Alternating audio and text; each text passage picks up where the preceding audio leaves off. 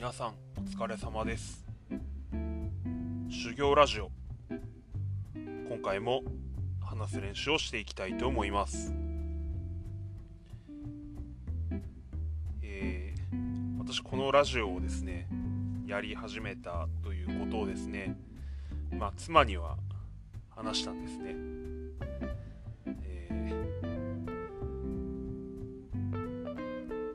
回聞かせましたですね。あのなんか、ななんですか、具体的な評価は喋らなかったですけど、へえとか、なんか、楽しそうに聞いていたような気がします。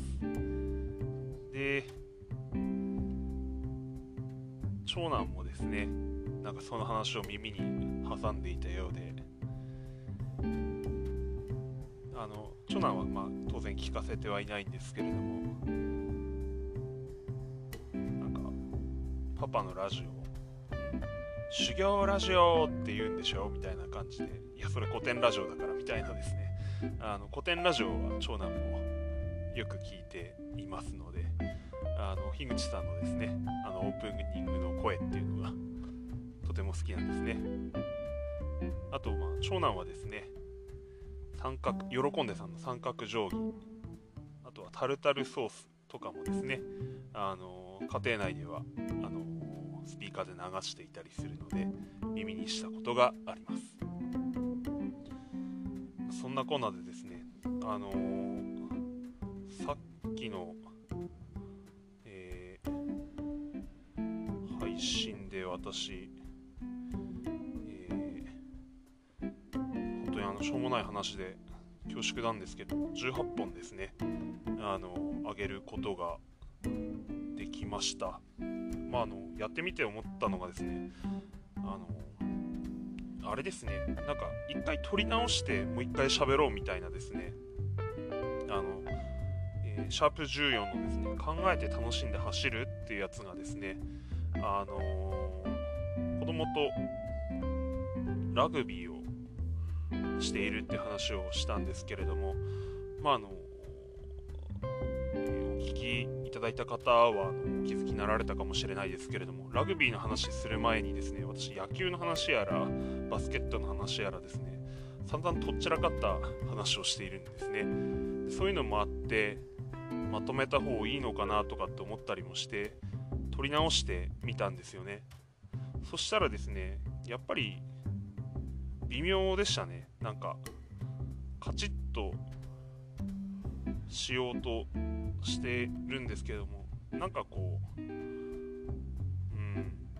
整えすぎたというかですね。あの自分の感覚っていうのであんまり話してる気はしなかったですね。あのその時その自分であるもの直感力で喋ってるっていうのはないなと思いながらやって結局あの一発目に撮ったどちらかしてる方そのまま信してみたということになります。でこれまでの話で私あの10分くらいでですね話終わってですねいけたらなみたいな感じで始めたんですけれどもまあ、えー、思いつくまま話してる割にですねシャープ4のスラムダンク以降はですね、まあ、10分以上必ず話しててですね、平均して大体1415分くらいの話になってるんですまあ、20分弱ですかね、えー、意外と喋ってるもんだな、めんどくせえな俺とかって、なんでこんな喋るんだろうとかって思いながらですね、えー、感じているところです。えー、年末年始もですね、あの帰省もしませんし、えー、ある程度時間もあるので毎日1本くらいずつですね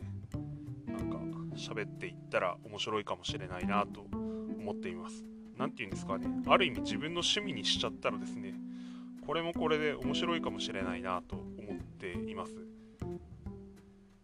そんな感じですかね。であの1本目喋るとですねなんか2本目がこう喋りたくなってしまうということもあって私のはあのよくあのよくというかこう2本ずつこう上げさせてもらったりしているんですけれども、えー、なんか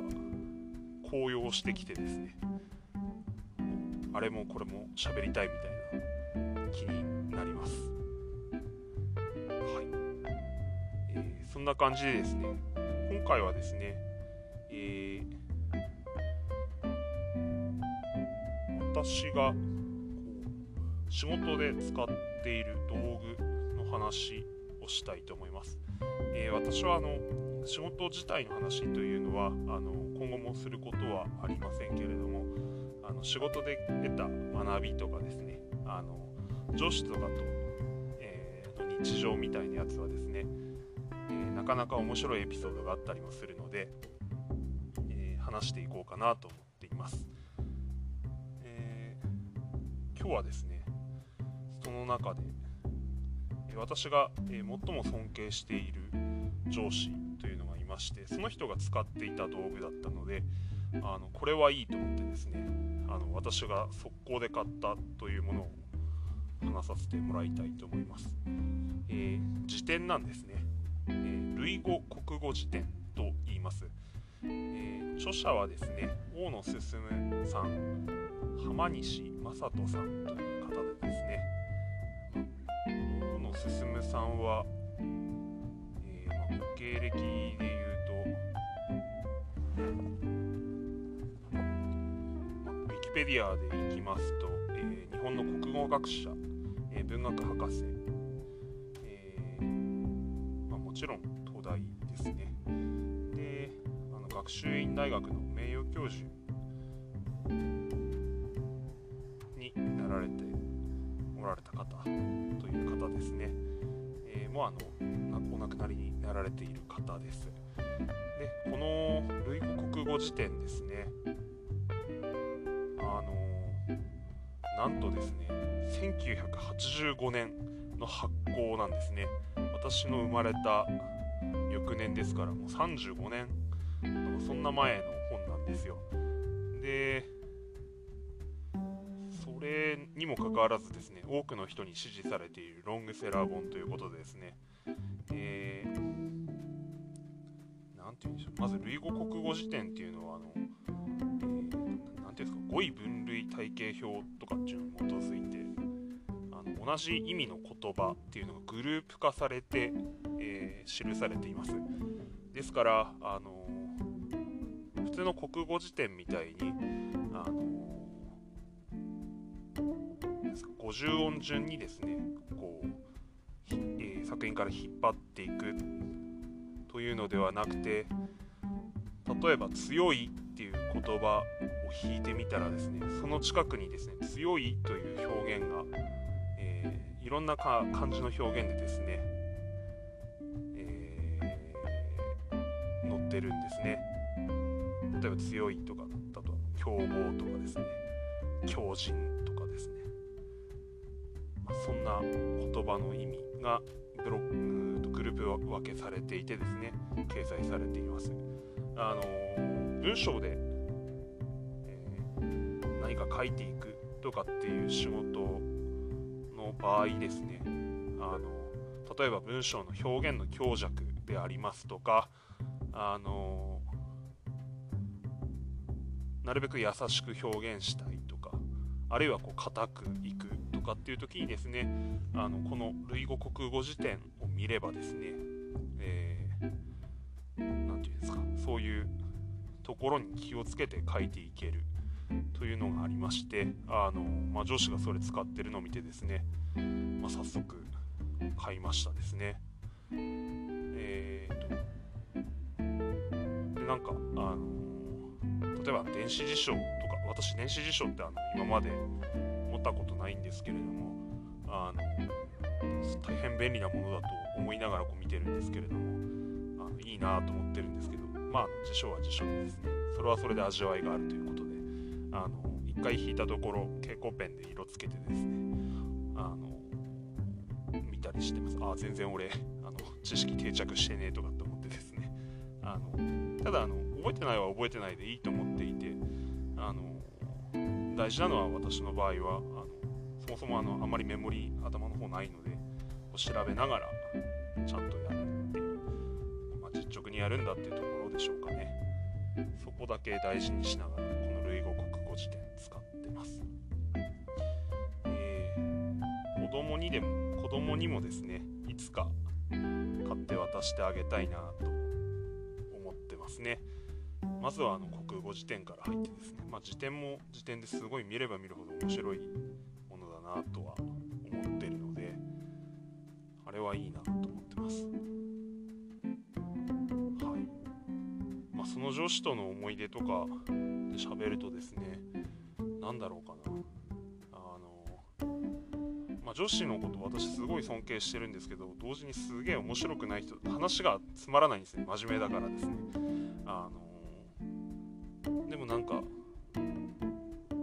えー、私はあの名字で呼ばれてて〇〇さん、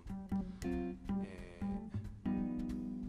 ー、大人のピタゴラスイッチって知ってますか？みたいな感じでいきなり喋られてですね。ん？とか。ってあのピタゴラスイッチあの子供のピタゴラスイッチは知ってる知ってたんで。な何ですかそれ？みたいな。でいやまあ大人のピタゴラスイッチだっていう、まあ、全然面白くない説明しかされないんですけど。で私それを見て気づいたことがあるんだと。で、まあ、ピタゴラスイッチを見て気づくといえば何だと思いますかみたいな質問されてですね。いやあれはやっぱり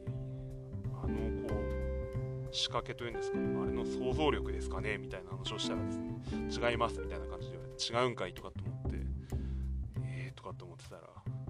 中間を飛ばすなという確かに中間飛ばしたら完成しねえわなと思ってですね。なんかいいことを言ってるなとかって思いながらこう聞きましたですね。あとはですね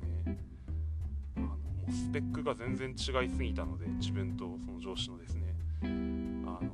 急いでないですからとかっていう感じでこう仕事をお願いされるんですけど急いでないっていうのは私はこう例えば朝の9時くらいに渡された仕事だったら午前中くらいかなとかって思ってですね。手つけないでいたらですねできましたかみたいな感じで30分後くらいに言われてですねうんとかって思ってですね。あのすごい基礎的なことなんですけどああ時間軸が違った違ったと思ってですね。あのそれからは、えー、一生懸命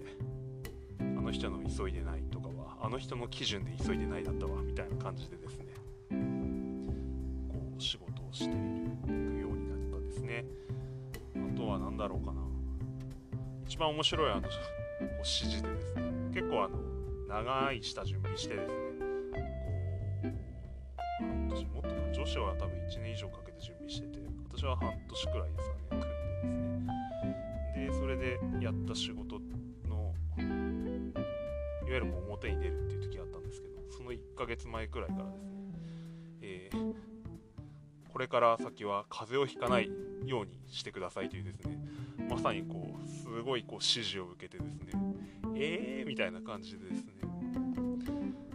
初めて来た聞いたその指示みたいな感じで。まああの要はですねあのあの日々のこう生活に気をつけろということなんですけど。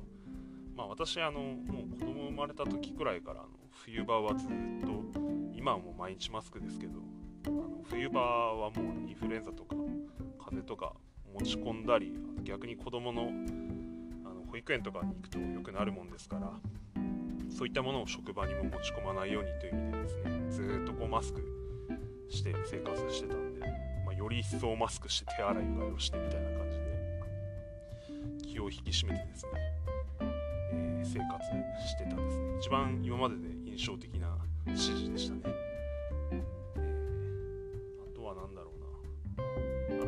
に仕事して最後別れる時、えー、まあ、飲みに行ってですね。あのこの私がいた期間ですね。あの一番私が緊張してた時って何だか分かるかみたいな質問されてですね。何だと思いますかって言われてですね。あのお互いま敬語で喋ってるんでですね、えー、あの準備すごいしたその風邪ひくなって言われた時のプロジェクトのあれの時でしょうか？みたいな感じで言ったらですね違いますって言われてですね私のピアノの発表会の時ですとかって言われてですね何を言ってるんだこの人はと知るかとかと思ったんですけどあのくらい仕事しててもあの人の人はすごいこう余暇活動も一生懸命やられてたんだなと思ってですねなんかショパンの幻想なんちゃらっていう曲でしかもピアノ昔からやってたわけじゃなくてあのここ2年で初めてこうヤマハとかの教室通って先生から習って自分の家でもピアノ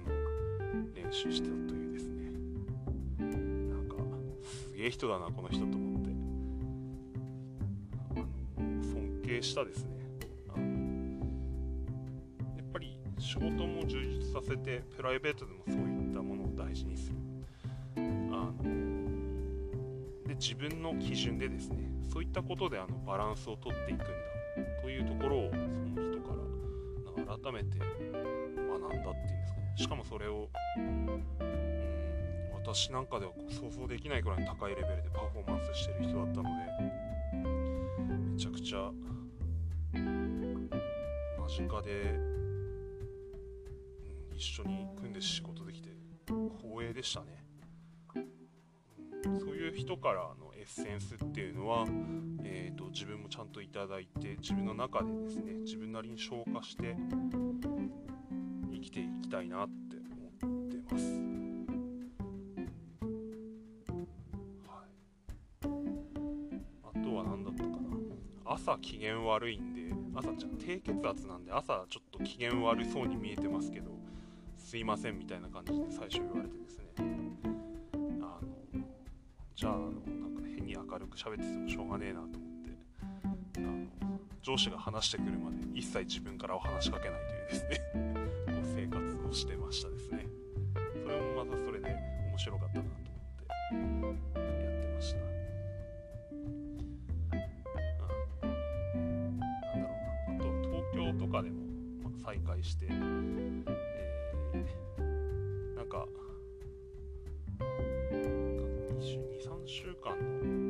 の私勉強しに行ってた時ですね。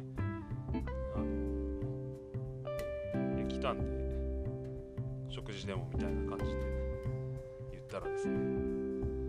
あいいですね。この日でドンピシャで予約させてくださいみたいな感じで言ったら、まあ、当日になったらごめん仕事忙しくて行けんわみたいな感じであしょうがないですねっつって私があの宿所に帰ったらやっぱ行けるわみたいな感じですね。私はあの県をまたいで一往復したというですねあのなんか面白いのか面白くないのかっていうやつがありますね。で私が、えー、好きな日本酒をですねあの、まあ、セッティングしてくれるっていうんでお土産にって持ってったらですね帰りにですねあの手ぶらで返すわけにはいかないから私が読んでる本でもみたいな感じ「思い出が消えないうちに」っていうですね本をいただいたんですけれども。私この本未だにまだ読んでないんですけどなんかどうやら3部作だからしくてその前になんかコーヒーが冷めないうちにとかなんかそんなのがあるんですかね。そこら辺を読んでからじゃないと多分これを読まない多分意味が通らないんじゃないかなとかって思いながらですねこうずっと自分の本棚のコーナーにはてはいるんですけれどもあのなんか面白い上司とのその関係の話っていうことで えー、あのお話しさせてもらいました去年とかは年賀状やり取りしてて去年の年賀状のコメントは「今年もよろしくお願いします」とか「お元気ですか?」じゃなくて教えてもらった将棋ウォーズ。1級になったんだけどそっから先難しくていけないんだけどっていうですね。新年の挨拶じゃなくてゲームの話してきたというですね。恐るべき人だなこの人とかと思いながらですね。えあのそんな人ですね。多分今年は何段になったとかって教えてくれるんですかね。私はあの4級になってから